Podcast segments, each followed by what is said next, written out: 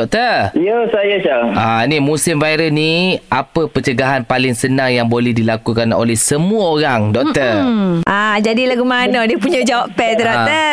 Tapi lagu mana nak cegah cara paling mudah? Cara paling mudah kan?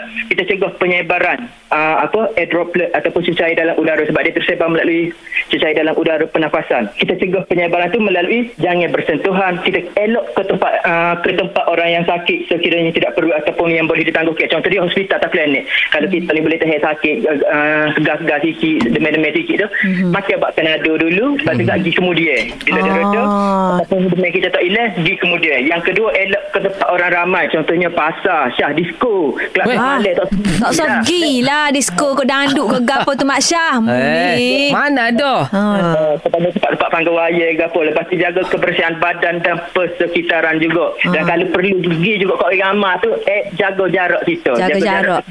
satu meter Satu meter, Okey, terutama okey. pada orang yang ada simptom batuk sesema dan sebagainya Mhm. lepas tu Ah. kerap cuci tangan dengan sabun ataupun hand sanitizer Hmm. rumah rumah lepas tu tempat kediaman lepas tu basuh kenderaan ala, atau alatan yang selalu dipegang lepas tu jemur ataupun elak persekitaran yang sejuk ataupun lembap dan etika batuk yang betul lah bagi orang-orang tak sihat tu Ah. batuk ni dia bukan tutup dengan tangan dia sepatutnya tutup dengan tisu ataupun kain dan kita buat terus kain tu dan yang keduanya ah, batuk ni kita tutup dengan siku lengan kita bukan dengan tapak tangan Ah. Oh, yang kita buat tu lah. Kita buat ada TikTok kita ada buat, kita ada buat. Ah, doktor tak live, doktor tak tahu kita buat tu. eh, saya tengok lepas tu ajak saya TikTok sekali Ah, baik baik baik. Boleh doktor, boleh doktor.